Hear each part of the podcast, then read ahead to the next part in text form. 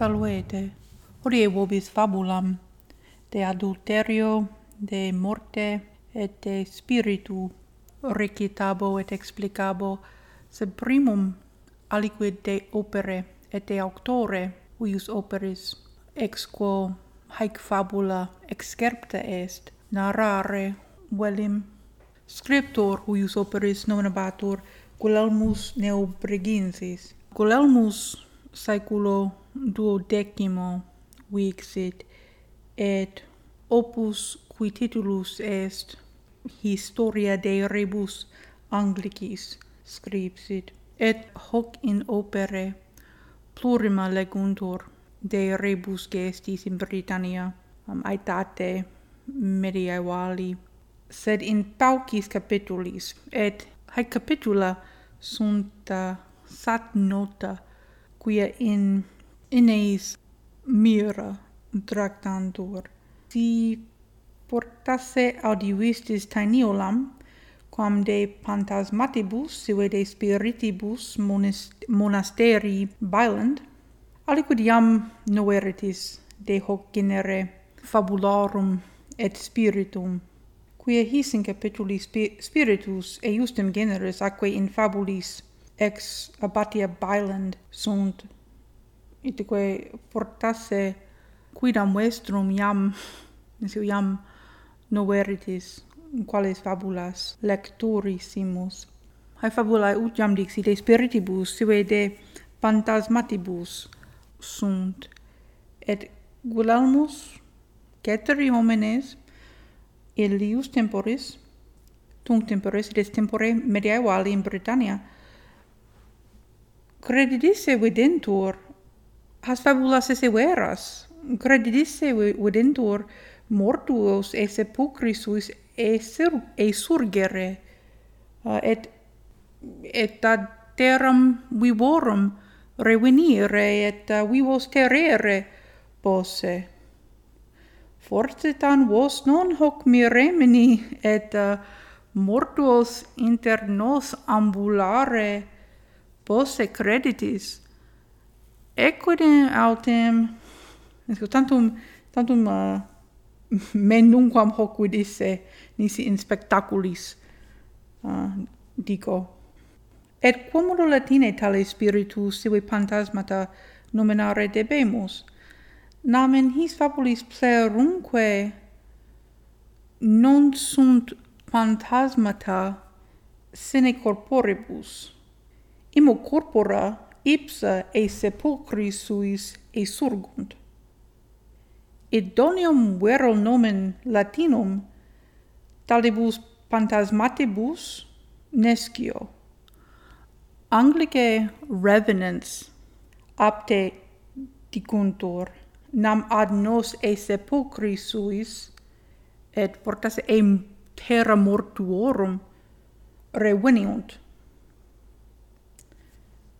reveniente executorat re, revenae fortas edicipo sunt zombi, mortui ambulantes, nescio ego nova verba latina fingere semper dubito. Iteque spiritus sue mortui, sue phantasmata sint. Tantum ut quale spiritus sciatis volo quos modo tractaturi sumus. Vos intelligere volo eos non es spiritu sine corporibus tangi poterant et corpora hominum et corporibus hominum nocere poterant. Bene, hactinus dehis uh, ad fabulam Pergamus. Et volo dicere, uh, tantum primam partim fabulae recitavo et explicavo quia nimis diu loqui nolo iteque iam igitur audietis tantum primam partem fabulae et post portasi septimanam alteram partem edam.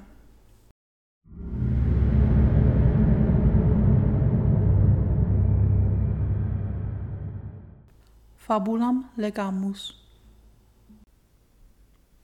Itim aliud non dissimile, sed Perniciosius contigit apud castellum, quod anantis digitur, pro decepi a sene religioso, qui clarus et potens in partibus illis extiterat, et in sua hoc ipsum praesentia factum memorabat. Gulielmusnoster um, fabulam iterum de mortuo nobis narraturus est quae similis est ei quam modo narravit sed eam non vobis legi sed modo narravit fabulam de de mortuo qui qui apud vivos ambulabat et uh, graviter vivos vexabat et nunc similem fabulam narraturus est. Et haec fabula ei relatus est a sacerdote quodam senili qui aderat cum haec omnia quae narraturus est acciderunt. Itrum legam. Quidam vir malae actiones metu vellegum vel hostium ex eboracinsi provincia ad dominum memorati castelli qui notus erat confugiens ibidem resedit. Et sortitus ministerium suis moribus aptum augere magis proprias quam corrigere studuit pravitates.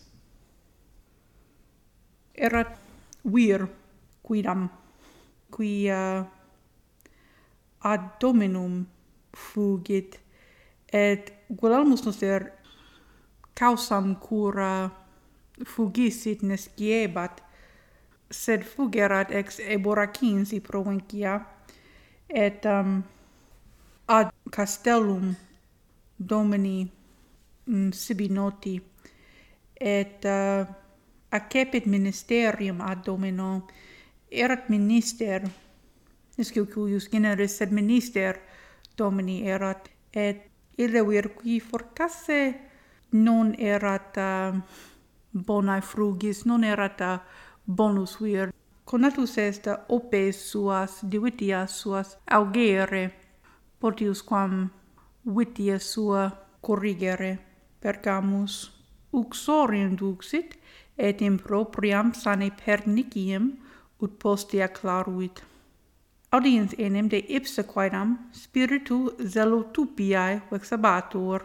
Minister ille uxorim duxit sed eh, uh, nihil ia eh, profuit uxorim ducere.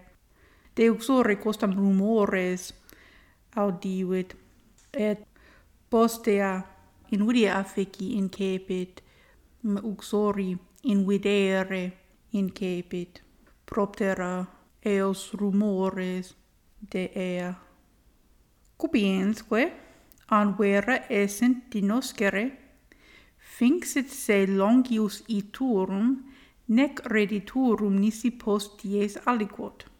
Ille volebat scire utrum, vera essent omnia quae de uxore audiverat, et finxit se commentus est se un dixit se se um, iter sat longum facturum et uh, post mm, paucos dies reversurum. Reversu, reversus autem vespere atque in cubiculum clanculo per ancillam consciam intromissus super trabem cubiculi uxoris imminent, imminentem latuit oculis probaturus si quid ibidim contratori fidem ageretur. Dixis e post aliquo dies domum reversorum, sed eodem die post portase paucas horas domum reversus est, et se posuit super trabim.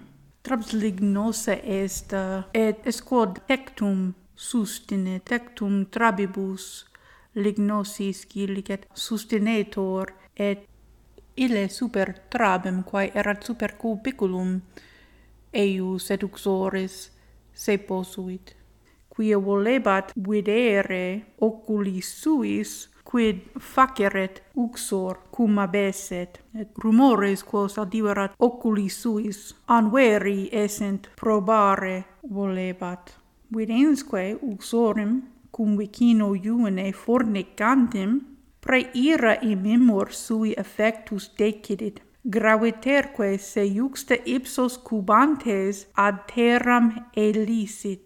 Ille in trabe, iacin super trabem positus, videt quod videre voluit et um, rumores quidem probavit, et uxorem adulteram esse didicit et, eam cum uh, vicino iune fornicantem videt et nunc statem iratus est uh, et tam iratus erat tanta ira affectus est ut obluisceretur se esse intrabe et decidit et cecidit et trabe et ad terram elisit ad terram cecidit et eh, uh, sarc graviter et hic debemus intelligere eum vulneratum esse.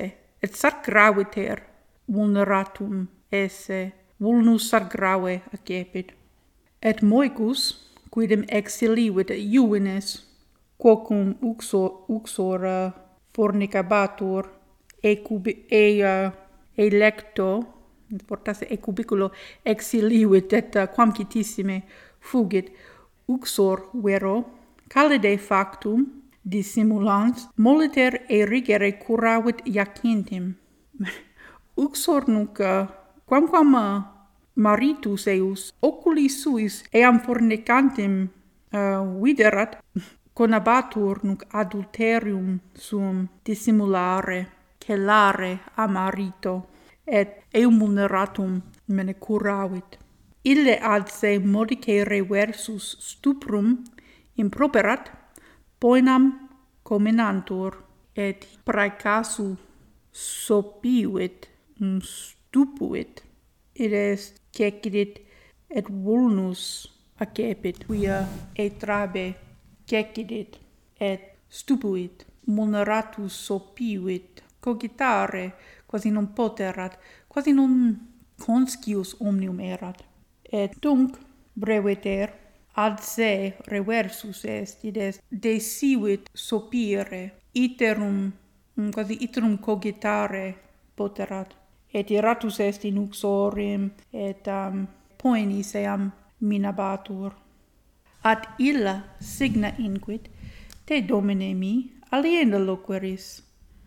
Quod non tibi sed morbo imputetur quo teneris et illa nunc mentita est simulavit uxor eum mm, aliena nugas um, falsa dicere et dixit morbum et hic uh, debemus intelligere uh, eh, vulnus dixit uh, morbum eum facere ut uh, crederet mm, um, sevidisse uxorem um, adulterium facere. Passatus ergo ex casu et toto fere corpore stupidus tam quam morbo decubuit. Quem vir memoratus qui haec mihi retulit pietatis officio visitans monuit eum de peccati suis confessionem facere et eucharistiam iuxta morem sumere Christianum. Ille quasi itrum stupidus factus est vulnere debemus itrum dico et debemus intellegere eum sacraviter uneratum esse et nunc surgere non potui non poterat et ille sacerdos quia narraverat hanc fabulam Gulielmo nunc arvenit et volta eum peccata sua confiteri confiteri more Christiano et eucharistam accipere et hic agnoscimus sacerdotem credidisse eum moriturum erat tam graviter vulneratus ut sacerdos mm, crederet mm, eum moriturum. Ille vero quid sibi accidisset et quid uxor diceret replicans quod salubriter monebator in crastinum distulit crastinum in corpore non visurus Nocte enim sequendi Christianae expers gratiae meritis malis urgentibus soporem mortis ociavit. Recusavit, mm. ille vulneratus recusavit, peccata sua confiteri, et eucharistiam accipere, credens se portase, credens se non moriturum, credens uh, posse convalescere nihil hominus, nihil hominus eh, moriturus est. Et Christianam quidem sepulturam indignus accepit quae illi non profuit. Bene et si non acceperat eucharistiam neque peccata sua confessus est ante mortem nihil hominus sepultus est. Christianum more, more et quellamus scripsit eum esse indignum sepultura cristiana, quia mm, ritus, et dicam, ritus christianos non observaverat. Et ad oculamus scripsit sepulturam christianam minime ei profuisse id, id est nil auxilii ei erat sepuliri ritibus Christianis Christianum more et cura hoc scripserit discemus nunc. Noctibus enim operatione satanae de sepulcro egredins prosequente eum cum latratu horribile canum turba per plateas et circa domus oberabat. Cum tis ostia observantibus nec exire praesumentibus ad aliquod negotium ab incipientibus tenebris usque ad ortum solis, ne quis forte oberanti monstro sugilandus occurreret. Nunc discimus ah, uh, curguelaumus scripserit sepulturam Christianam nihil profuisse illi viro quia noctibus esurrexit e sepultura sua egressus est e sepultura sua porta se a satana auxiliante. Et comitatus est turba canum latrantium.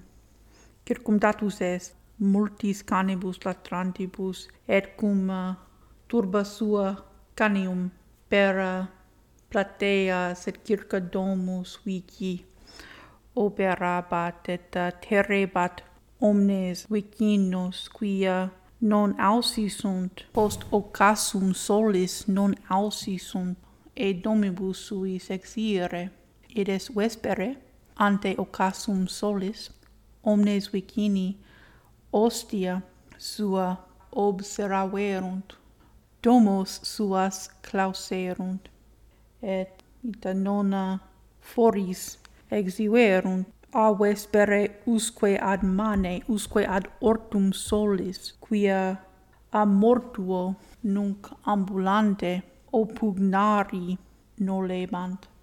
Timebant mortuum nunc ambulantem cum turba canium suorum. Non debetis uh, putare uh, canes esse mortuos, simon vivi sunt sed his in fabulis mortui. Sat saepe canibus comitati sunt itrum legimus. Verum haec cautela nil profuit nam tae corporis circum actu infectus aer haustu pestilenti universas morbis et mortibus domos replevit nil profuit cinis ostia sua obserare et intus manere quia corpus eius corpus ilius viri mortui aerem infecit um, morbis. Id est um, corpus aerem ipsum poluit et nec esse erat vicinis aerem haurire et spirabant et aerem hauriebant et uh, hoc modo infecti sunt omnes vicini morbis bene morbis corporis viri mortui et postea omnes vicini aegrodabant et multia morebantur.